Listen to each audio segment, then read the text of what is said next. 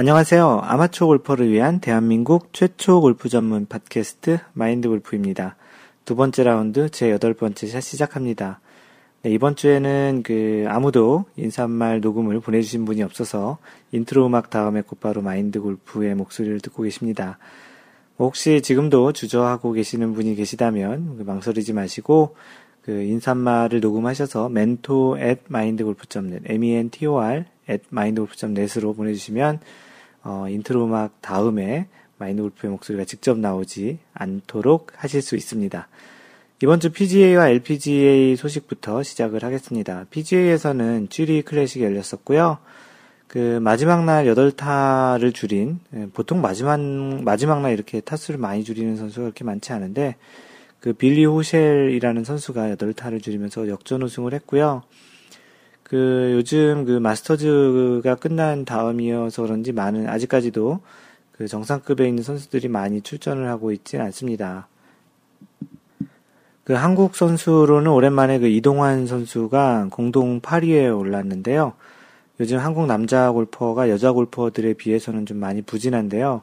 탑 10에서도 자주 보기가 힘들고 그 마인드 골프가 그 블로그에 매주 그 세계 랭킹과 페덱스컵 랭킹을 계속 이렇게 올려주거든요. 매주 한 일주일에 한 번씩 업데이트해서 올려주는데 그 랭킹을 계속 보고 있자니 한국 선수들의 랭킹은 계속 매주 떨어져 가고 있는데 오랜만에 그 이동환 선수가 그 선전을 해서 공동 8위까지 올라왔다라는 이야기를 전해 드립니다. 그 모쪼록 그 한국 남자 골퍼들 특히 이제 최경수 선수도 우승한 지 좀 꽤 된 것 같은데요. 뭐 양용원 선수도 마찬가지고 그리고 올해 스폰서를 바꾼 그 노승열 선수도 좀 많이 부진한데 뭐 참고로 이번 대회에서 노승열 선수와 그 최경수 선수는 컷오프를 통과하지 못했습니다. 컷대였는데요. 뭐 참 조금은 좀 아쉬운 그런 상황이 계속 연출되고 있습니다. 또 반대로 그 14살 소년, 소년이라고 얘기하는 게 맞겠죠? 중국의 그 선수는 요번에도 마스터즈에 이어서 컷오프를 통과하고 결선 라운드까지 갔는데, 뭐, 아주 좋은 성적은 아니지만 그래도 컷을 통과한, 어, 대단한 좀, 그 선수가 아닌가 싶습니다. 뭐, 계속 이런 그, 이목을 받고 있기 때문에 계속 초청 선수로 이렇게 자, 자주 이제 출연을 하게 될 것 같은데요. 네, 어찌되었든 뭐 한국 선수, 특히 이제 남자 선수들의 선전이 좀 필요한 그런 시기가 아닌가 싶습니다. LPGA에서는 박인비 선수가 우승을 했네요. 그 현재 세계 랭킹 1위이기도 하고, 뭐 요즘 분위기가 굉장히 좋습니다. 상승세이고, 뭐 최근 한 3주 전에 이제 세계 랭킹 1위로 올라왔는데, 아마도 이 당분간 이 분위기가 계속 유지되지 않을까 싶습니다. 워낙 그 기복이 그렇게 심하지 않은 형태의 스윙인 것 같기도 하고 또 그런 경기 내용도 또 그렇기 때문에 이러한 분위기가 계속 이어질 것 같고요. 뭐 참고로 1위에서 그 내려온 청현희 선수, 청현희 선수 거의 2년간 한 108주인가요? 2년 정도 1위를 하다가 이제 내려왔는데 계속 이제 조금씩 밀리면서 현재는 4위에 있습니다. 그 한국 선수로 그 10위 안에 4명이 있는데요. 그 최나연 선수가 3위고 유소연과 신지혜 선수가 각각 6, 7 위에 지금 있어서 그탑 10에 현재 4명이 한국 선수가 있는데요. 여자 선수들 참 잘하네요. 그 참고로 간단히 그 마인드 골프가 생각하는 그러한 그 예상을 해보면 뭐 이제 중국 쪽의 그러한 골프의 그 실력이 따라오는 게 이제 좀 많이 다가온 것 같습니다. 느낌상. 방금 전에 얘기 드렸던 그 중국의 14세 소년 이야기도 그렇고요. 아직은 아마추어이지만 그 중국이 마치 우리나라가 그 박세리와 그 최경 선수로 인해서 우리나라 골프 붐이 일었던 것처럼 조만간 중국도 이제 그런 붐을 타지 않을까 싶기도 하고요. 한 뭐 4, 5년 후면은 상당 선수가 이런 리더보드에 중국의 그 국적으로 많은 선수들이 좀 나타나지 않을까 조심스럽게 예측을 해봅니다. 그 골프 시장 자체 측면에서 보더라도 중국은 꽤 중요한 시장이고 꽤 많은 수요를 또 만들 시장이라서 골프 업계에서도 좀 많이 좀 귀추를 주목하고 있는 그런 시장인 것 같고요. 어찌되었든 뭐 골프 industry에 어, 발을 좀 담고 있는 마인드 골프도 그런 형태로라도 어찌됐든 좀 많이 골프의 붐이 좀 더 있는 그런 형태가 좀 되면 좋겠다는 생각입니다. 지난주 그 마인드 골프 블로그 마인드 골프.net에 들어온 인기 키워드를 보면 좀 다른 주와는 다르게 그 골프 갤러리 복장이라는 키워드가 1위를 했습니다.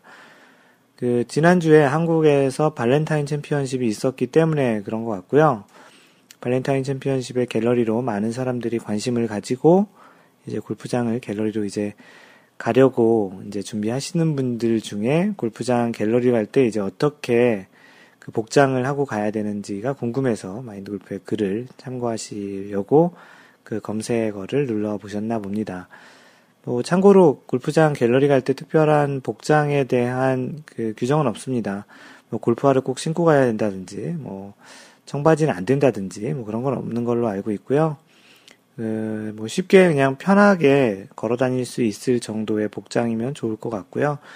뭐 날씨가 좋았으니까 뭐 특별히 우산이나 뭐 그런, 오히려 뭐 양산 같은 경우는 필요할 수 있을지 모르겠는데, 어차피 뭐 갤러리로 선수들 구경 가는 거면 사람도 많을 때 또 양산이나 우산 피는 거는 또 좀 위험할 수도 있거든요. 그래서 그 편한 복장으로 또 편한 신발, 또 선글라스라든지 뭐 선크림 뭐 이 정도 준비하셔서 가시면 될 것으로 보이고요. 가끔 이제 한국에서 대회를 하면 주변 뭐 사시는 주변에서 이렇게 그 대회를 한다든지 아니면 공짜 표가 공짜 갤러리 티켓이 생기면 한 번 정도 가보시는 것도 참 좋습니다. 마인드 골프는 그 예전에 그 자원봉사도 했었는데요. 혹시 그런 자원봉사가 있으면 참여해 보시는 것도 굉장히 또 재밌는 경험을 좀 해볼 수 있는 기회라고 생각을 합니다. 이 뭐 발렌타인 챔피언십은 좀 매년 한국 대회 중에는 좀 유명한 해외에 사는 해외에 선수들도 좀 많이 참석을 하는데 올해는 더스틴 존슨과 잭 존슨이 원래 참석을 하려고 했는데 한국이 최근 그 북한과 좀 약간 좀 불안한 상태로 외부에는 좀 보이잖아요. 물론 한국에서도 보이고 있고요. 그래서 이제 더스틴 존슨과 잭 존슨은 이제 그것을 이유로 그 대회를 불참하겠다라는 통보를 일주일 전에 했더라고요. 뭐 외국 선수들 입장에서는 뭐 충분히 그렇게 보일 수도 있겠다는 생각이 드는데 뭐 이건 참고 삼아 간단한 뉴스가 있어서 알려드립니다. 네, 지난주 그 글 남겨주신 분과 리뷰 남겨주신 분들 어, 소개를 간단히 하겠습니다. 네, 전주 골퍼님 환영해 주셔서 감사합니다. 네, 이분께서 카페 환영을 받으시면서 남긴 글이신데요.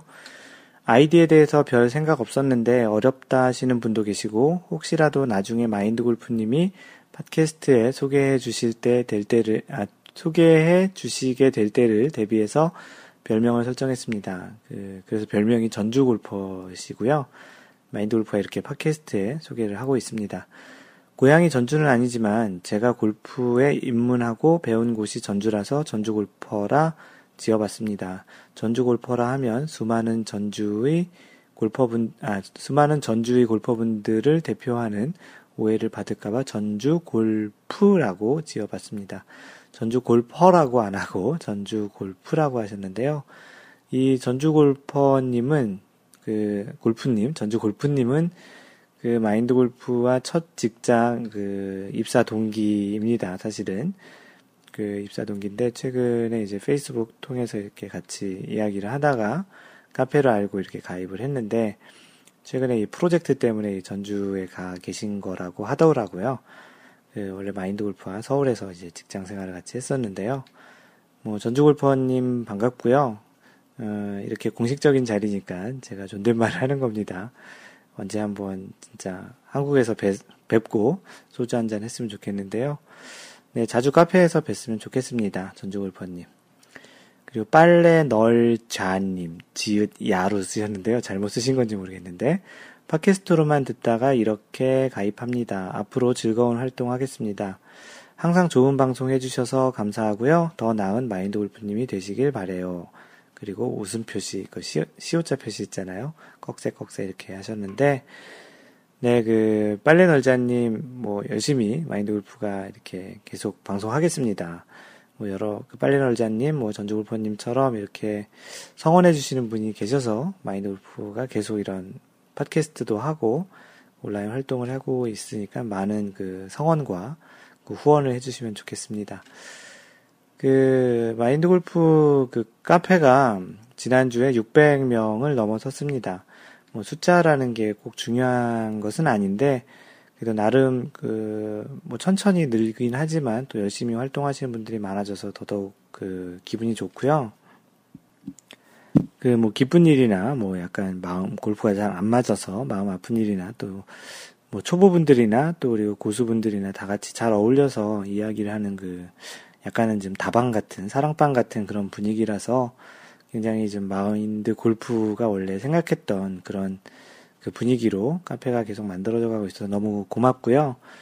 뭐 아직도 그 혹시 네이버 계정이 있으신데 그 아직 가입 안 하신 분들은 카페에 오셔서 한번 이렇게 둘러보시는 것도 또 그리고 고민이나 궁금한 거 있으면 글로 남기시는 것도 굉장히 좋다고 생각을 합니다.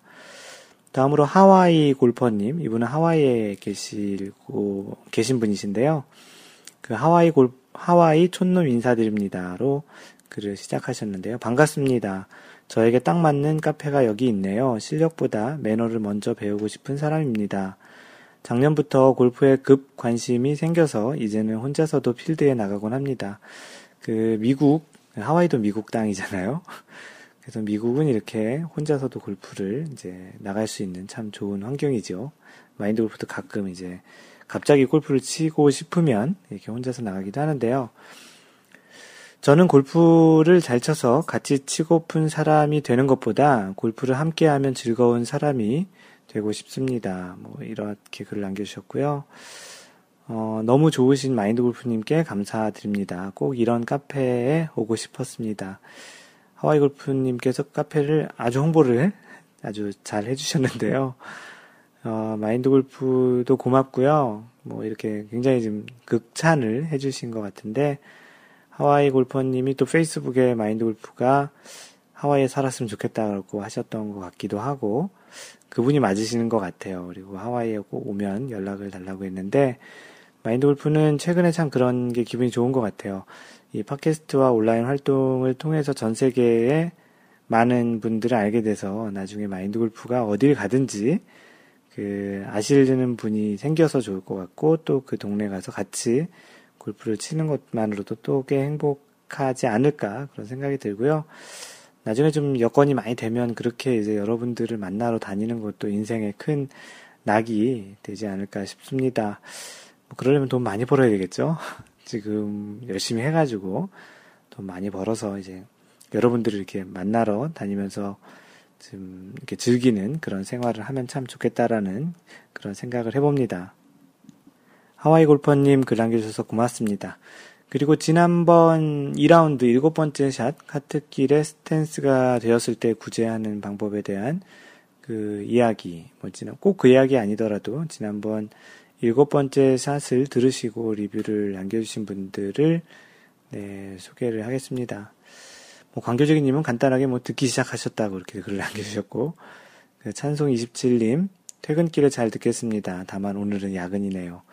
이분은 호주에 사시는데 뭐 해외 사는 분들 특히 이제 주재원 이분 주재원이라고 아, 아, 주재원은 아니시라고 했는데 특히 주재원으로 나오신 분들은 야근이 좀 원래 많습니다. 자카르타님 이분은 인도네시아 계신 분이신데요. 다운로드 중이고 나중에 퇴근할 때 들어야지 이렇게 퇴근하시면서 들으시는 분들이 많네요. 그 하얀 노래님 넘버원님 잘 들었습니다. 이 글은 못 보시겠네요. 그 팟캐스트는 들으실 테니까 이 넘버원님이 이 하얀 노래님의 그 이야기를 들으실 수 있으시겠네요. 뭐 마인드 골프가 그 지난번 일곱 번째 샷에서 녹음하기 바로 전에 인사말을 녹음 인사말 녹음을 보내주신 분이 넘버원님이신데 하얀 노래님이 넘버원님에게 그 잘 들었다는 글을 남기셨습니다. 하얀 바지님도 넘버원님의 오프닝과 함께 퇴근하면서 잘 들었습니다. 월요일 좀 피곤할 수 있는 날이잖아요. 그런데 방송 때문인지 티샷과 같은 즐거운 긴장감이 함께하는 한 주를 시작하는 날로 여겨지는 것 같습니다. 그, 제 사연이 나와서 개인적으로 더 고마운 것 같습니다. 늘 수고하시는 마인드 골프님 감사합니다. 그리고 계획하시고 추진하시는 사업도 번창하시길 기도드리겠습니다. 네, 뭐 지금 뭐 최근에 계획하고 있는 그 추진하고 있는 게 카카오 페이지의 마인드 골프의 컨텐츠를 이제 서비스로 제공하고 있죠. 뭐 이거는 뭐 약간 사업 같기도 하고 마인드 골프가 그동안 이제 많이 만들어 왔던 그런 컨텐츠를 동영상으로 이제 서비스를 시작을 하는 건데요. 그 카카오 페이지에 그 동영 그 어떠한 컨텐츠를 제공하는 플랫폼을 이용해서 마인드 골프의 그런 컨텐츠를 좀더더 많이 알리기 위해서 그리고 또 동영상으로 하면 좀더더 많은 정보를 담을 수 있을 것 같아서 이제 하는 거고요. 사실 이 카카오 페이지가 유료 서비스를 지향하고 있기 때문에 마인드 골프의 카카오 페이지도 기본적으로 유료입니다. 물론 무료 컨텐츠도 있긴 한데요. 여러분께서 마인드 골프를 좀 후원하는 차원에서 혹시 뭐 이렇게 한번 봐주시면 좋지 않을까 싶고요. 주변에 추천해 주셔도 좋을 것 같은데 아마도 이 팟캐스트를 들으신 분들은 대부분 아이폰 사용자일 텐데 안타깝게도 아직 카카오에서 카카오 페이지 앱을 아이폰용은 아직 공개가 안 되어 있습니다. 아마도 애플의 승인을 받아야 되는 것 같은데 나중에 애플의 승인이 받고 아이폰 앱이 나올 때 좀 더 자세하게 얘기를 하도록 하고요. 하얀바지님 뭐 사업 번창 사업이라기보다는 뭐 그런 하나의 활동도 더 활발하게 잘 되길 바라신다고 해서 마인드 골프가 좀 사명감도 느끼고 더 열심히 하도록 하겠습니다. 여러분들이 많은 성원과 후원이 있었으면 좋겠습니다. 후원이라고 생각하고 싶습니다. 여러분들의 작은 그런 정성이 마인드 골프가 계속 이러한 활동을 할 수 있게끔 도와줄 수 있다고 생각을 하고요. 계속 광고하는 것 같아 죄송하고. 예, 그래서 광교지기 님이 이제 다 들으셨는지 그 밑에 다시 댓글을 달으셨네요. 넘버원님 반갑습니다. 그리고 카트도로에 떨어진 공이나 스탠스가 걸릴 때 드랍을 룰대로 해보고 싶어요.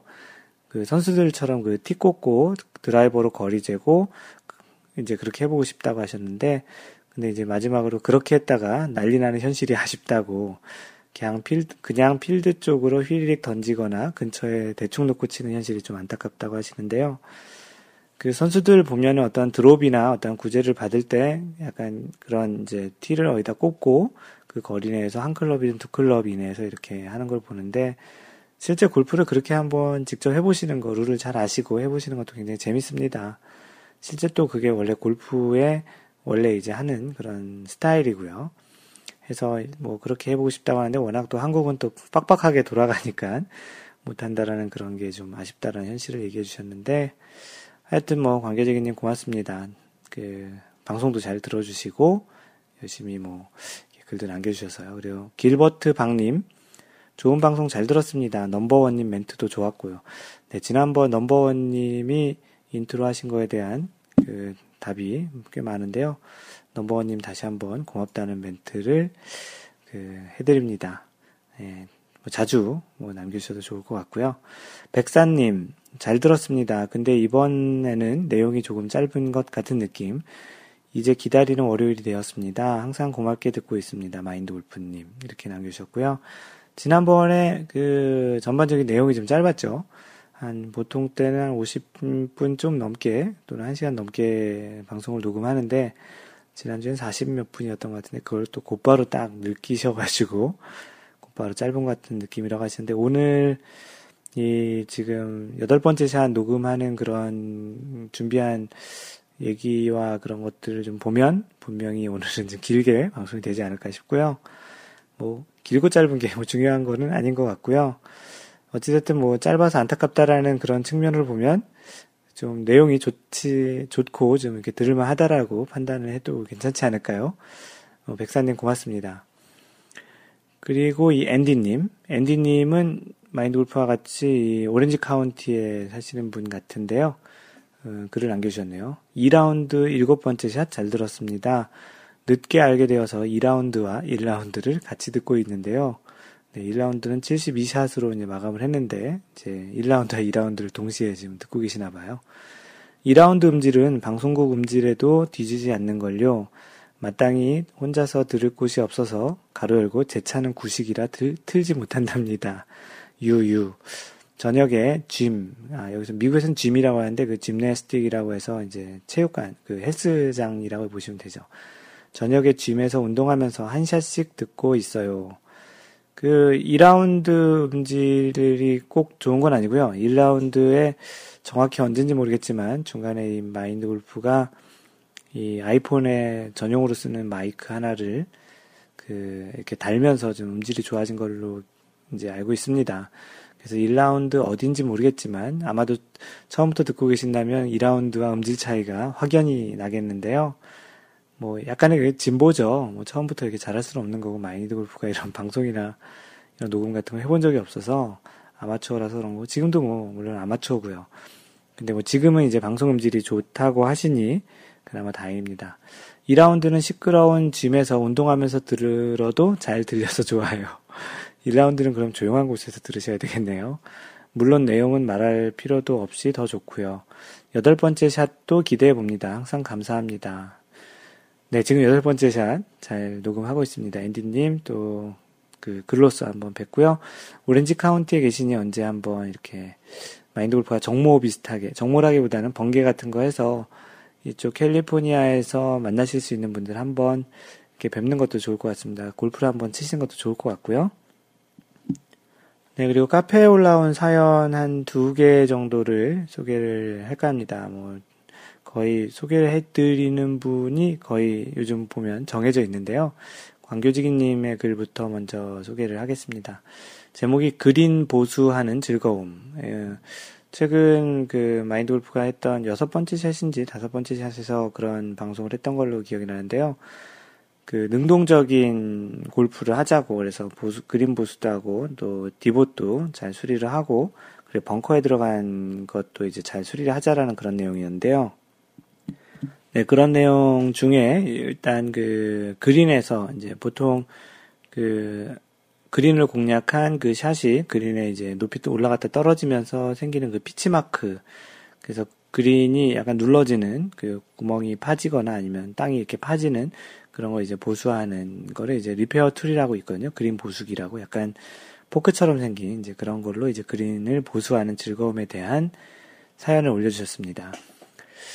라운딩 하면서 그린 보수는 캐디가 하는 게 당연한 줄 알았어요. 2년 넘어서 재미삼아 캐디에게서 그린 보수기 빌려서 해봤는데 이거 재밌더라고요. 하다 보니 의미도 있고 골프장은 골퍼들의 재산이라는 생각이 들어요. 우리들의 재산인데 우리가 잘 관리해서 두고두고 즐겨야죠. 네, 이 여기까지 얘기를 드리면 뭐 캐디가 한국에서는 대부분 그 그린 보수나 뭐 그 디보 수리도 하고 심지어는 뭐 벙커의 그 발자국 수리까지 하는데요.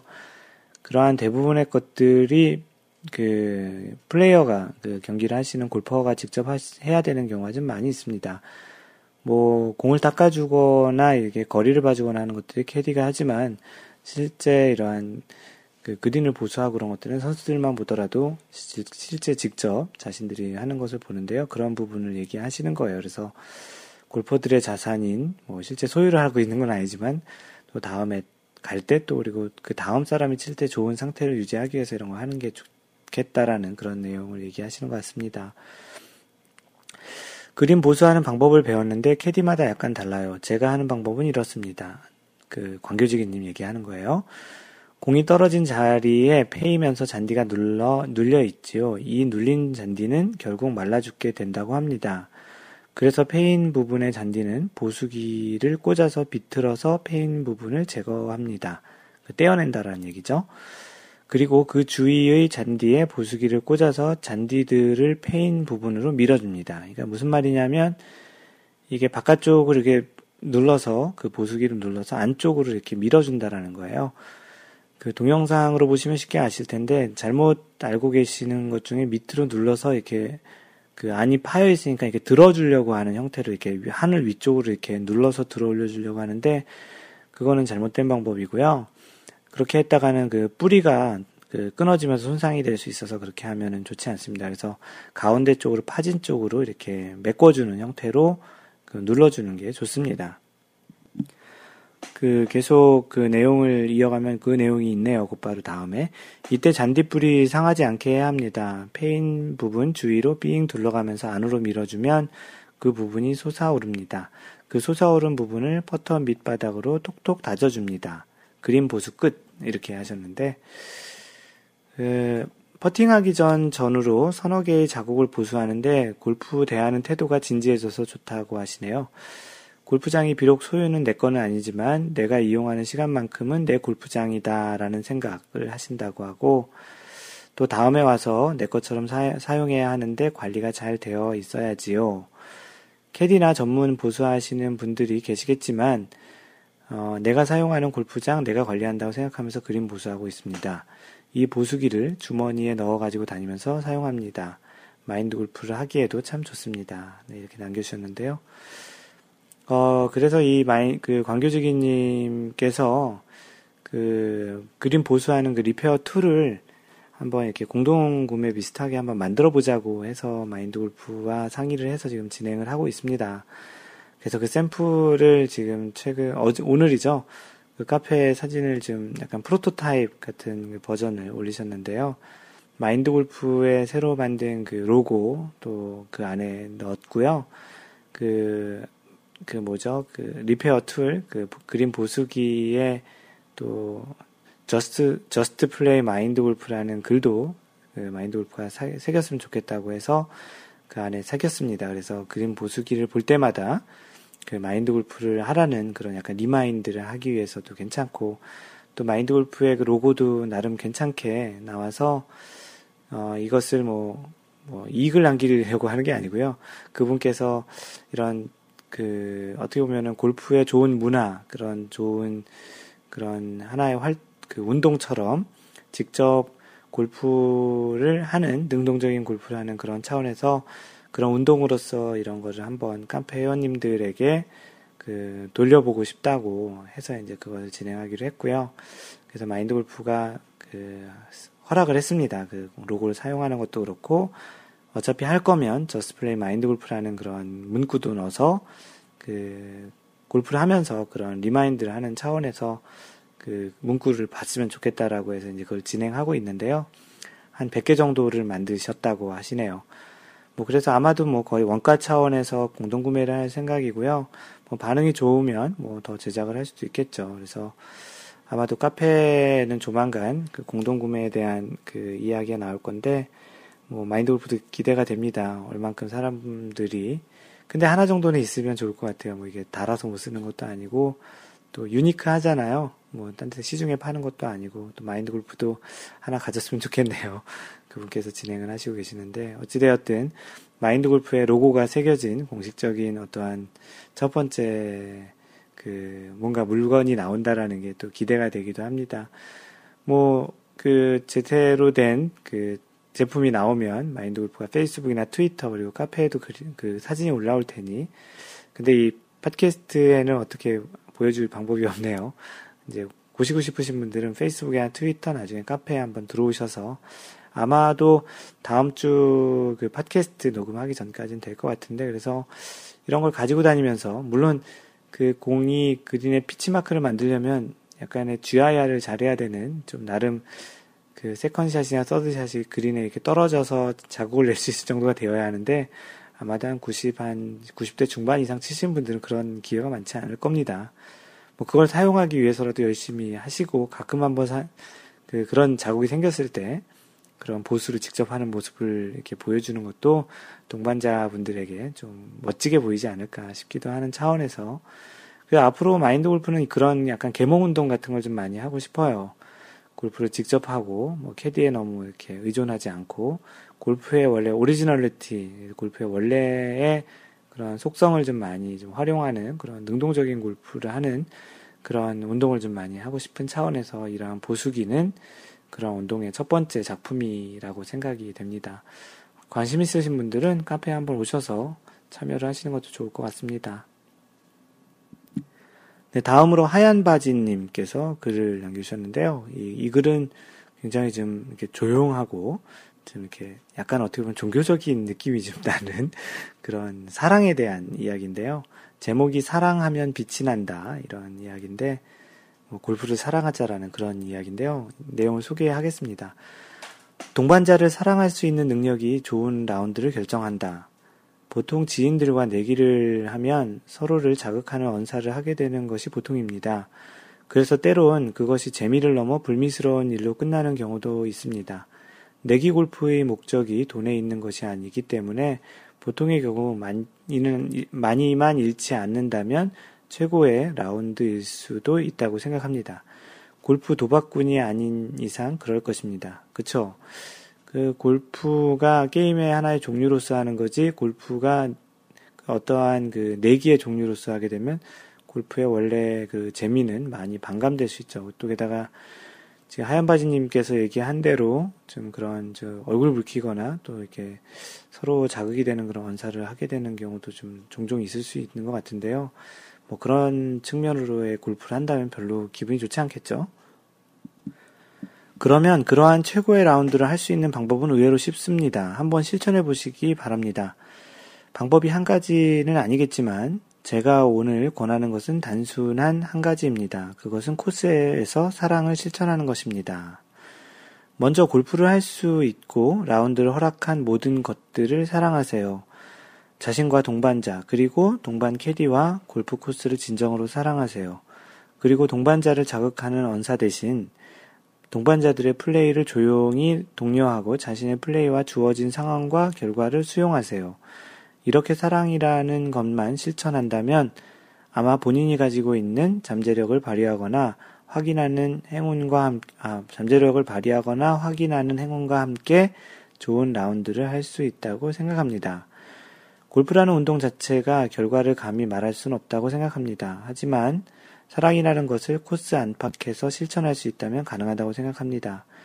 물론 스코어를 내기 위해 코스를 잘 공략하고 클럽을 다루는 기술은 반드시 필요합니다. 하지만 이것만으로 좋은 라운드를 하기엔 오히려 부족하다고 생각합니다. 사랑을 실천하는 자세가 없다면 결코 좋은 라운드를 할 수 없다고 생각합니다. 자신을 둘러싼 주위를 사랑할 수 있다면 본인의 골프 스킬은 더욱 빛날 것입니다. 동반자와 골프 코스를 사랑한다면 아마 그날의 라운드는 빛이 날 것이라고 감히 생각합니다. 주말에 라운드 약속이 있다면 속는 셈 치고 한번 실천해 보세요라고 사랑을 실천해 보시라고 했는데 그 마인드 골프가 얘기하는 배려하는 골프와 굉장히 좀 비슷한 그런 맥을 같이 하는 거고요. 하얀 바지님이 써신 글은 마인드 골프가 굉장히 좀 지향하고 있는 그런 골프와 좀 비슷한 부분이 많아서 그래서 또 이렇게 자주 소개를 해드리는 것 같아요. 그래서 골프 자체를 그렇게 스코어적인 측면으로 하는 것도 굉장히 뭐 중요할 수 있죠. 뭐 당연히 그것이 없으면 또 골프에 또 재미도 많이 줄 수 있는데 또 그것이 또 전부라고 얘기할 수도 없는 거고 마인드 골프가 이러한 뭐 팟캐스트나 블로그, 페이스북, 트위터, 최근에 그 카카오 페이지에서 그런 이야기를 하는 그 동영상을 찍어서 이야기하는 것도 다 그런 어떠한 골프의 기술적인 부분보다는 이러한 기본적인 그런 매너와 그 골프의 원래 좀 좀 더 알면 깊이 있게 좀 즐길 수 있는 그런 주변 지식들, 주변 상식들을 지금 이야기를 많이 하고 있는데요. 그래서 오히려 초보자, 이제 시작하시는 골퍼분들에게 또 도움이 되는 그런 컨텐츠라고 생각이 됩니다. 하얀 바지님, 그, 참 좋은 글 많이 남겨주셔서 고맙고요. 뭐, 이, 그, 팟캐스트를 듣고 계신 분들이 계시다면, 다음 라운드부터 진짜 속는 셈 치고 한번, 그, 자신도 사랑하시고, 골프장, 또 동반자, 그리고 또 골프장을 가시게끔 허락을 해주신, 뭐, 결혼하신 분이라면, 뭐 아내, 뭐 아이들, 뭐 또는 연인들, 또는 뭐 기타 등등 그런 것들을 한번 이렇게 감사하게 생각해 보시는 것도 참 좋은 방법이지 않을까 싶습니다. 네, 그리고 뭐그 카페에 골프 토론방이 있는데요. 그 토론의 마인드 골프가 주제로 그 그런 진상에 대한 주제를 하나 올렸었습니다. 그 지난주에 한국에서는 모 기업 임원이 비행기에서 그 승무원에게 어처구니 없는 그 행동을 해서 좀 떠들썩했던 그 기사가 있었죠. 그래서 그 내용을 좀 보다가 골프장이든 비행기 아니든 어디 가나 그런 진상이 있는 것 같아서 그 그런 주제로 그 골프장에는 어떤 진상들이 있는지 또 그런 이야기들을 한번 그리고 또 우리는 또 어떤 그런 진상이 되지 않기 위해서 어때야 되는지 또 그런 이야기들을 한번 좀 이야기해보고 싶어서 골프 토론방에 어디 가나 진상은 있나 봐요 라는 주제를 그 마인드 골프가 던져놓은 적이 있었는데요. 그 예전에 아마도 마인드 골프가 팟캐스트에 얘기했던 내용인 걸로 기억이 나는데 그 진상 손님을 구별하기 위한 골프백에 비밀 표시가 있다라는 그런 주제를 이야기했던 적이 있었어요. 그래서 그 캐디들이 그 진상 손님을 만나게 되면 그 진상 손님의 골프백의 특정 부위에다 어떤 비밀의 표시를 한다라는 이야기를 마인드 골프가 예전에 한국에 있을 때 그런 캐디에게 들었던 적이 있었습니다. 뭐 그만큼 마인드 골프는 그렇게 매너가 나쁘지 않은 사람이었기 때문에 얘기해 주는 것 같은데요. 뭐 어디인지는 얘기는 안 해주죠. 그들만의 불문율이기 때문에 아마도 얘기는 안 해줬던 것 같고요. 그래서 하여튼 그런 그 표시가 있다고 하는데 뭐 여러분들의 백에는 그런 진상 표시가 있는지는 모르겠습니다. 그래서 그 주제에 대해서 한번 이야기한 내용들을 뭐 한번 소개를 해보도록 할게요.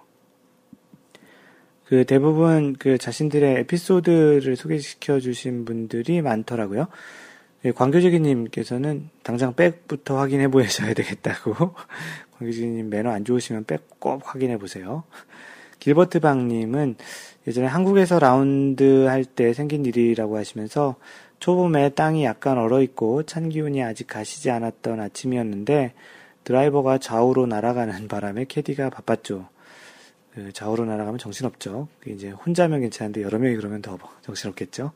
그런데 한 분이 자기 공을 로스트한 후 캐디에게 야단치기 시작하더니 급기야 캐디에게 아 캐디에게 바꿔라고 큰 소리쳐 분위기를 엉망으로 만든 경우가 있어요. 아 캐디를 바꿔달라는 얘기인가 보였네요. 결국 달래서 그 캐디로 했는데 캐디도 사람인지라 사람인지라 그랬는지 스코어를 잘 관리 가로 열고 물음표 관리해 주더군요. 입상까지 하고 아 그런 일이 있었군요. 지난주 골프 모임이 골프 모임이 있어 갔는데 제 조에 골프룰을 타이트하게 지켜야 한다는 신념을 가진 분과 골프는 즐기자고 하는데 기본에 벗어나지 않는 범위 내에서 즐겁게 치자는 분과 동반 라운드를 했습니다. 참, 그 골프에 대한 시각을 달리 보는 두 분과 같이 조인을 해서 치셨네요. 자세한 사건까지는 말씀을 못 드리겠는데, 그날 도무지 골프에 집중하지 못하겠더라고요. 실력을 떠나 분위기를 해치는 이런 분들과는 가급적 피해야겠다라는 마음이 들더군요.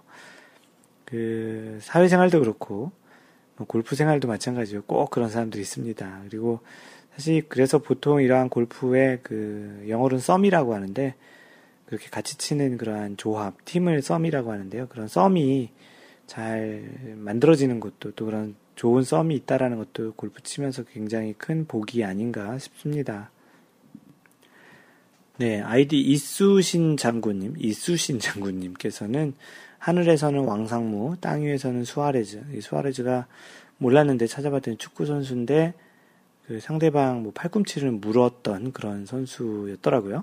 그래서 하늘에서는 왕상무, 땅 위에서는 수아레즈. 지난주는 진상의 하루 한 주였군요. 이렇게 글을 남겨주셨고 한국 사람들은 아직 생각의 저변에 왠지 모를 계급의 잔재가 남아 있나 봐요. 캐디나 스튜어디어스나 마치 자기가 그들의 영혼마저도 지배할 수 있는 위치에 군림한다고 생각하는 것 같습니다. 아무리 생각해도 왕상무 아저씨는 이해가 안 되는 듯, 안 되듯이 가끔 들려오는 한국 골프장의 비상식적인 이야기를 들으면 과연 저들이 캐디나 스튜어디어스가 백인이었으면 같은 행동을 할 수 있었을까 생각해 봅니다. 이 이수신 장군님께서는 뉴저지에 사시는 분이시거든요. 그래서 아마도 이런 이야기를 하신 것 같은데, 뭐, 충분히 공감 가는 이야기입니다. 미국에서 보면 난미인 또는 같은 한국인에게 하대하는 사람들의 공통점은 백인에게는 마치 스스로 굴복하는 경향이 있다는 겁니다. 그들만의 계급 의식이겠죠? 씁쓸합니다. 네. 꼭 그런 분들이 있습니다. 그 강자에게는 약하고 약자에게는 이렇게 막하는 그런 사람들이 있는데, 캐디도 같이 치는 그 동반자 형태로 보시는 게 좋을 것 같아요. 뭐 우리가 돈을 주고 고용했다라고 그렇게 보시는 것보다는 골프를 같이 치는 도와주는 파트너로 보시는 게 아무래도 좋겠죠.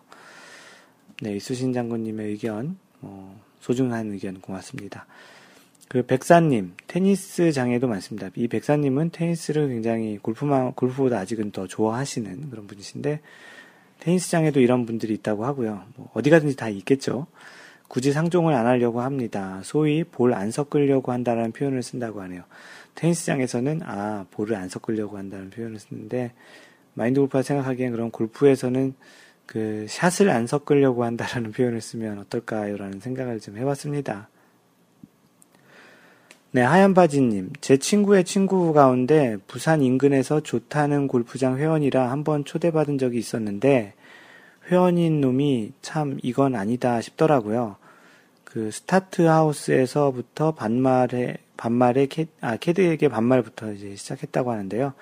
제가 그날 이후 전화 오면 요즘 공 안 친다고 했습니다. 그리고, 아, 그, 공 안 친다고 하셨는데, 그 실제 골프장에서 라커룸에서 만나셨다고 하는데, 하여튼 뭐 회원권이 그분의 회원권이 아깝다고 글을 남기셨습니다. 네, 하여튼 그 진짜 골프에 의외로 진상이 많으신가 봐요. 마인드 골프 주변에는 아직까지 이런 진상이신 분은 그게 만나본 적은 없는데요. 참 뭐 어떻게 보면 운이 좋은 거겠죠. 그런 분들이 있으면 진짜 참 짜증 날 것 같아요. 같이 치기도 싫고 또 골프라는 게 시간도 그렇고 돈도 많이 드는 건데 그런 사람하고 치는 건 너무나 불행하겠죠. 차라리 그러한 들어가는 시간과 돈을 뭐 연인이나 뭐 자기가 좋아하는 사람들, 가족이나 그런 분들에게 쓴다면 훨씬 더 많이 대접을 받을 수 있겠죠. 하여튼 그런 사람들하고는 상종을 안 하는 게 낫겠네요.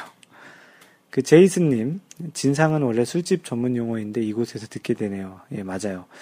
그 골프보다는 그 원래 술집에서 나온 용어인 것 같은데요.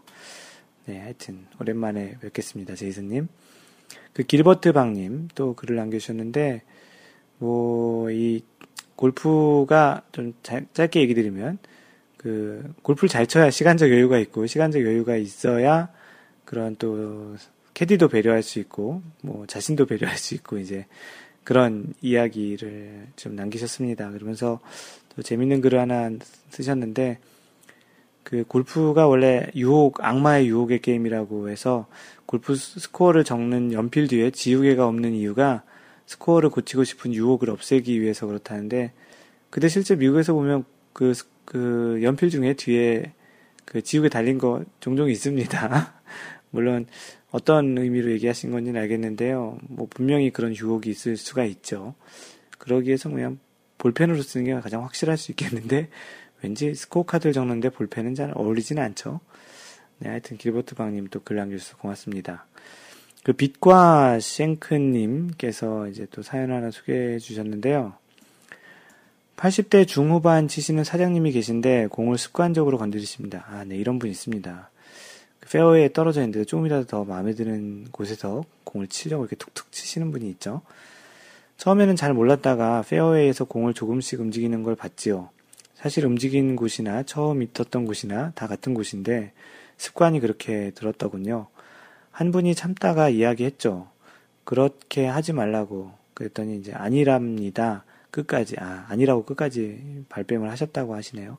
그리고 캐디한테 증언을 하라고 진상을 부리더군요. 그 다음에 공만 치면 캐디를 데리고 다닙니다. 다른 손님 클럽도 줘야 하고 카드도, 카트도 이동시켜야 하는데 순전히 공을 안 움직였다라는 걸 증인으로, 아, 안, 움직여, 안 움직였다라는 걸 이제 증명하기 위해서 그 증인으로 개인 캐디처럼 끌고 다닌다라는 거죠. 그날 라운디, 라운드는 꽝 분위기였고 좋지 않았다고 합니다. 문제 제기하신 분도 머쓱해지고 그런데 그 골프장 법인 회원권의 정회원이 저였는데 오 법인 회원권의 정 어, 능력 있으시네요. 캐디가 그러더군요. 자기가 가서도 조금씩 움직이고 다른 사람 다른 손님한테는 말하지 말라고 했다고 저한테 이르더라고요. 참, 참 솔직하지도 못하고 진상이 아마 80대 중후반 치는 것도 본인 스코어 아닐 거예요, 분명히. 이렇게 치시는 분들은 뭐 멀리건도 수시로 쓰고 아마도 알도 까시는 그 알까기라고 있잖아요. 공을 이렇게 남 몰래 이렇게 내려놓고 치는 거. 분명히 그럴 거예요. 그래서 이 사장님하고는 안 치는 게 참 좋을 텐데 비즈니스적으로 치시겠죠. 어찌됐든 이런 진상분 계시면 신경 많이 쓰일 것 같아요. 그런 신경이 또 샷을 집중하는데 좀 방해를 할 것 같고요. 참 안 좋은 버릇인 것 같습니다. 뭐 얘기했을 때 차라리 미안하다고 했으면 참 좋을 텐데 끝까지 우겨가면서 종국엔 또 자기가 그렇게 했다라는 거 캐디한테까지 얘기하지 말라고 얘기하는 거면 참 참 안 좋은 분이시네요. 어, 이런 분이 주변에 계시다면 같이 치지 마시는 게 가장 좋겠습니다. 혹시 친구분의 그런 친구 편한 친구 중에 그런 사람이 있으면 좀 혼내주세요. 네, 빛과 싱크님, 네, 좋은 사연 고맙습니다. 먼니리언님께서는 요즘 한간에 회자되는 그 왕상무, 왕상문, 그분 상무님이 성이 왕씨였나 보네요. 왕상문이라고 얘기하는 이유가. 그, 그분 덕분에 웨이터의 법칙을 알게 되었습니다. 어, 그 웨이터의 법칙 마인드 골프도 다른 그 트위터에서 한번 읽었는데요. 뭐, 간단히 소개를 해드릴게요. 그 미국의 최고 경영자들이 사람을 분별하는 법 중에 한 가지 방법이 있다고 하는데 이게 이제 웨이터의 법칙이라고 하는 거라는 거죠. 그것은 식당이나 호텔 혹은 그와 비슷한 곳에 갔을 때 식당 종업원, 가로 열고 웨이터 또는 웨이트리스죠. 그 식당 종업원을 대하는 태도를 보고 그 사람의 사람됨을 평가한다고 합니다. 자기보다 낮은 사람을 어떻게 대하는가를 보면 그 사람의 본성이 나온다는 것이죠. 사람들은 사회적 지위나 직업의, 직업 등에 따라 사람을 대하는 태도가 달라집니다. 그러나 유능한 CEO들은 이렇게 사람 자체를 존중하지 않고 외적인 것으로 사람을 판단하고 차별하는 사람 아, 아 그러, 그런 사람들과는 좀 이제 사업 거래를 하지 않는다고 합니다. 유능한 CEO가 그렇다는 게 아니고요. 유능한 CEO가 이런 사람들하고는 이제 그 사업 거래를 하지 않는다고 합니다. 진정한 사업의 성공은 이득만을 챙기는 것이 아니라 사람을 대하는 자세, 즉 마음과 마음으로 대하는 관계 중심의 진정한 사업의 성공의 열쇠가 있기 때문이라고 이게 그 웨이터의 법칙이라는 건데요. 그 마인드 골프가 생각하는 골프에서 또 약간 좀 비슷한 것 같아요. 뭐 캐디뿐 아니고 같이 치는 동반자 그리고 자기 자신도 이렇게 배려 서로 이렇게 배려하는 그런 분위기에서 한다면 그 사람의 직업이나 사회적인 지위와 상관없이 단지 그냥 그 사람을 사람으로 본다면 좀 더 재밌는 골프가 되지 않을까 싶은데요. 뭐 그래서 뭐 겸사겸사 그 웨이터의 법칙이란 것도 한번 소개를 합니다. 그 해피존 K님께서는 뭐 세상사 제멋대로 사는 사람들이 여기저기 많네요. 그 사람들하고 같이 안 하는 게 정신 건강, 육체 건강에 다 좋겠죠. 지난번 제주에서 두 팀 간에 쌍욕을 하면서 막 싸우는 것을 본 적이 있어요. 어, 누가 잘못했는지는 몰라도 많은 사람들이 우르르 쳐다보고 난리가 아니었습니다. 원래 그 싸움 구경하고 불구경은 그 남일이면 참 재밌다고 하잖아요. 물론 게임도 흐려졌을 테고 어, 클럽으로 아 그 해피존 케이님께서는 클럽으로 싸움을 클럽을 들고 싸우는 줄 아셨다고 하셨는데 걱정을 많이 했는데 다행히 그 더러운 입으로만 말로만 싸웠다고 해서 천만 다행이었다라고 글을 남겨주셨는데 아 실제 골프장에서 이렇게 싸우고 오는 사람들이 있나 보네요. 마인드 골프는 아직 그런 사람들 본 적이 없는데 참 골프장까지 와가지고 참 안 좋습니다. 이런 뭐, 뭐 때문에 싸우셨는지 모르겠는데 알고 보면 별거 아닐 수도 있을 것 같기도 하고 서로 좀만 배려하는 생각이 있었다면 이렇게 싸우지 않으셨을 것 같은데 참 이렇게 다양한 케이스의 진상들이 주변에 우리 주변에 많이 있는데요. 어, 뭐 여러분들 주변에는 그런 이제 같이 치시는 분들 중에는 이런 사람이 없었으면 좋겠고 이런 사람들 중에 좀 친하신 분들이 있으면 한번 정중하게 얘기를 드리는 것도 괜찮지 않을까 싶습니다. 물론 그분들이 잘 변하지 않을 거라는 것은 잘 알 것 같은데요.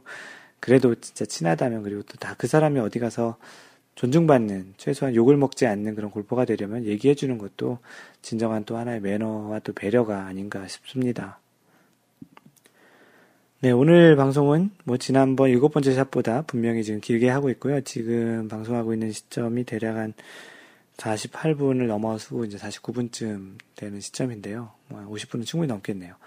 네, 본격적인 그 방송을 하겠습니다. 뭐 여태까지 다 본격적인 거였는데 그 마인드골프가 준비한 그 주제에 대한 이야기를 하겠습니다. 오늘은 이것도 어떻게 보면 진상과도 관련이 있을 수도 있을 것 같고요. 예절 매너와도 관련이 있는 이야기인데요. 그 제목이 골프 약속 시간 지키기라는 주제입니다. 마인드 골프가 그 예전에 팟캐스트에서 1라운드에서 얘기했던 그 주제 중에 평생 골프를 즐기기 위해서 필요한 세 가지라는 것 중에 하나인데요.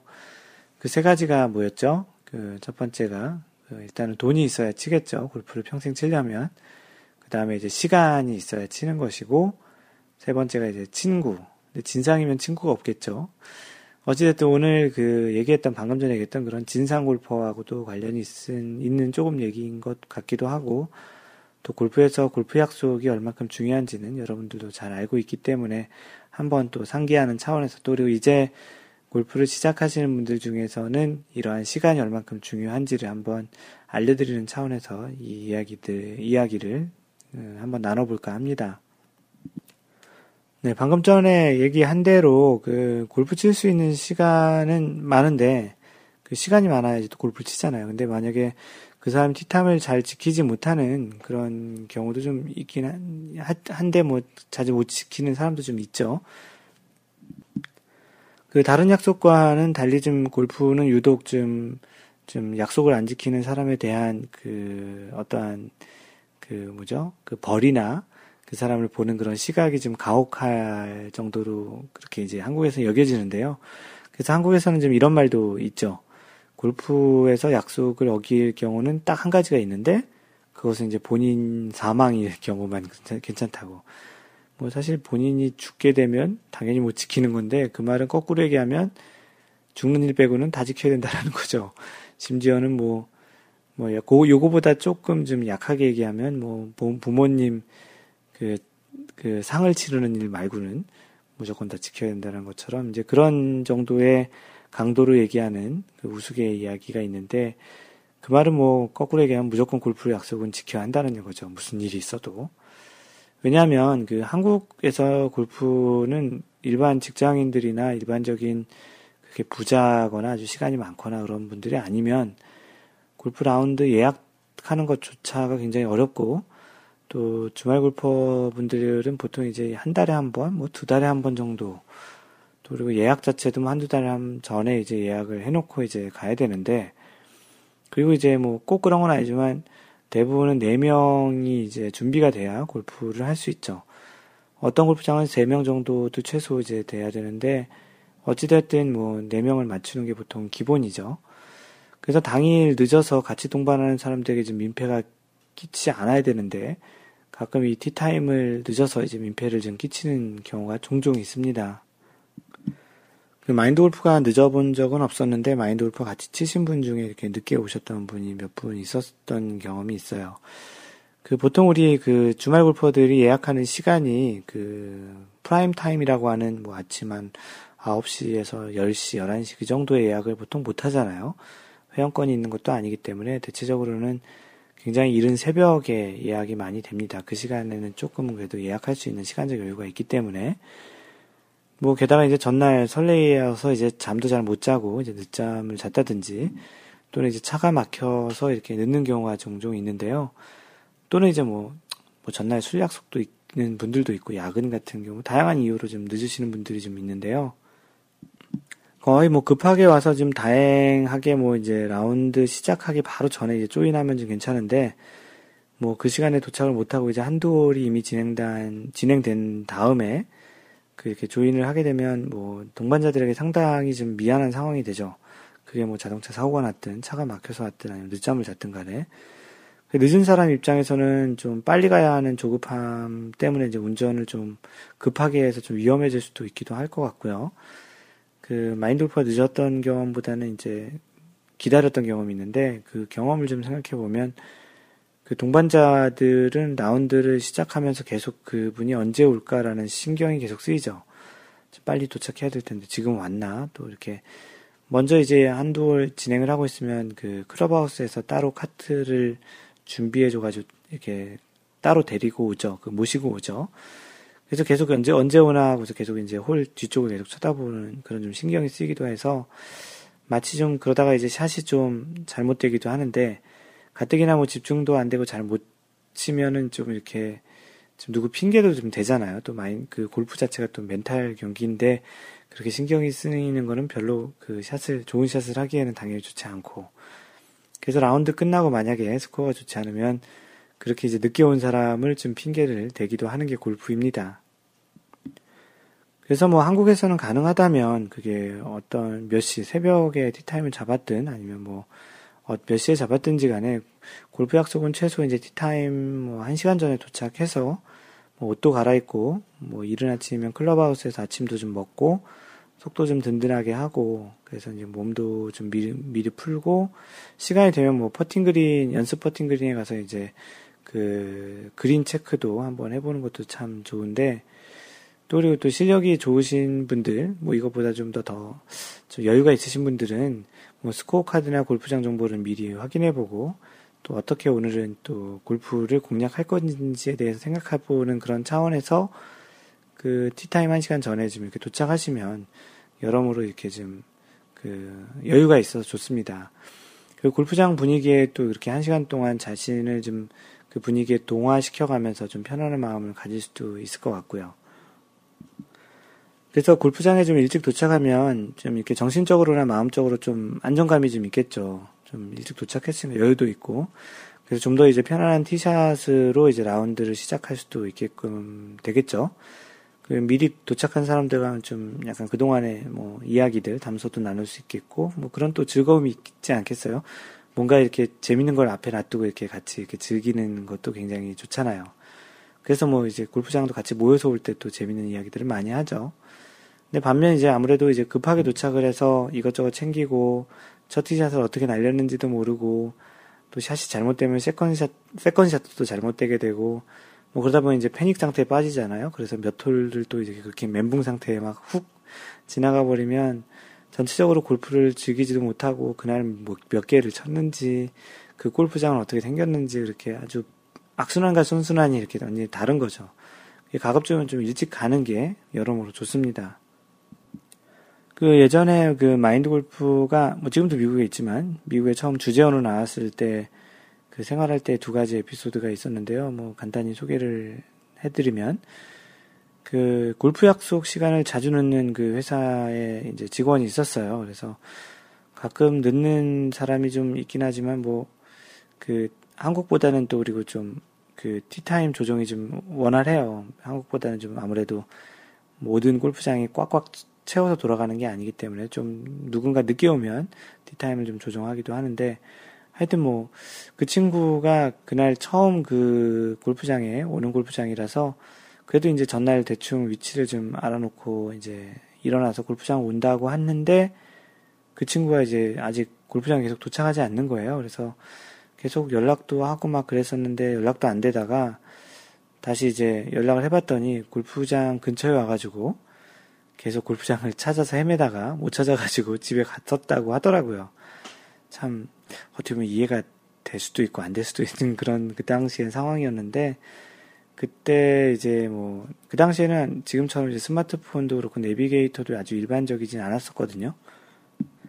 그래서 어찌어찌 다시 그 전화 연락이 돼가지고, 그때 올 수 있으면 오라고 했더니 그때가 한, 이제 거의 한 일곱 번째 홀, 여섯 번째 홀 정도 플레이하고 있을 때 연락이 돼서, 어쨌거나 돈 다 냈는데, 어쩔 수 없이 냈는데 와라, 라고 해가 했더니, 이제, 이제 집에 가서 이제 구글 맵으로 이제 프린트를 해가지고, 그 위치를 찾아가지고 이제 골프장에 join을 했어요. 그래서 그 사람 10번 홀부터 이제 back nine 이제 10번 홀부터 18번 홀까지 8, 9홀만 이제 치게 됐는데 뭐 이런 친구도 한 번 있었고요.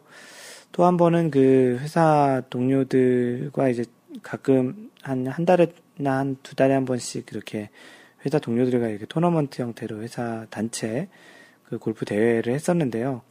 아무래도 뭐 주재원으로 나오면서 이제 골프를 한 번도 안 쳐보고 미국 와서 쳐본 그런 초보자들이 좀 많았던 시절이었습니다.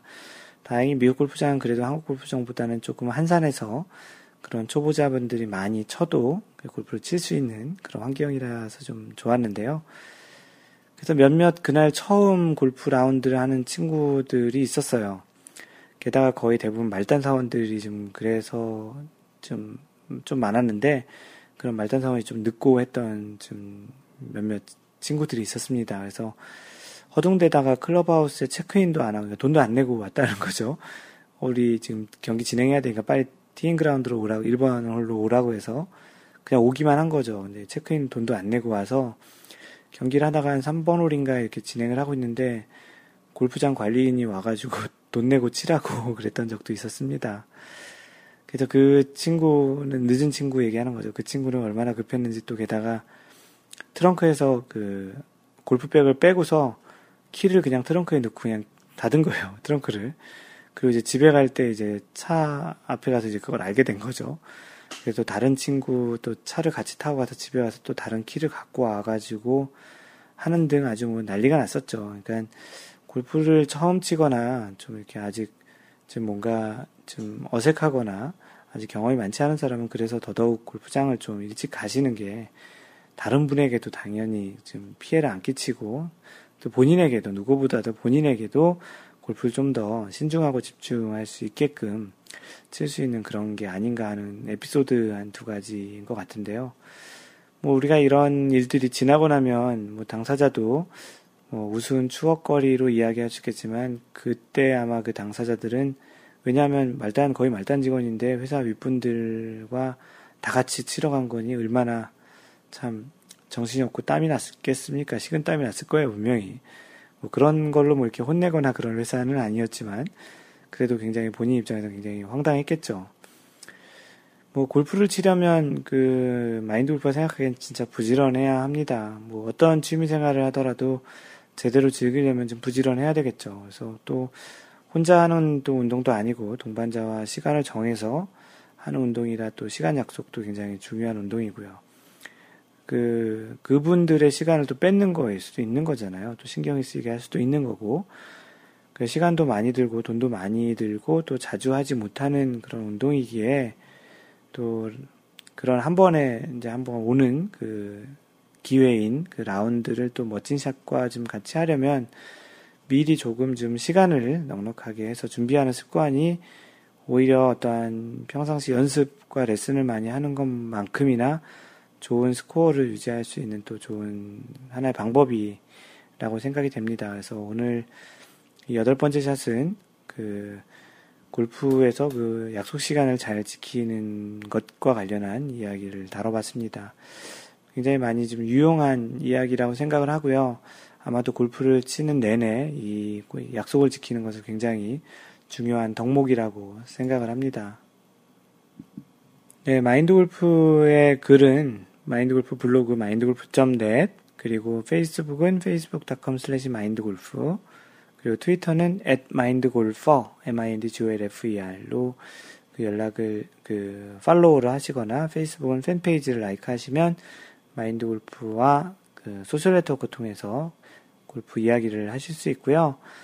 그 제일 많이 소, 소개도 시켜드리고 또 많은 이야기들을 나누고 있는 카페 그 네이버에서 마인드 골프 카페라고 검색하시면 쉽게 찾으실, 찾으실 수 있을 것이고요.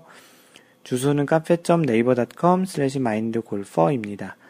그리고 이메일로 직접 이야기를 그 나누시고 싶으신 분들 그리고 마인드 골프의 intro에 자신의 목소리로 소개를 해보시, 해보시고 싶으신 분들은 이메일 mentor, mentor, at mindgolf.net으로 보내주시면 됩니다. 언제나 얘기하시는 것처럼 항상 배려하는 골프 하시고요. 이상 마인드 골프였습니다. 제 2라운드 아홉 번째 샷에서 만나요. Don't worry, just play mind golf. Bye!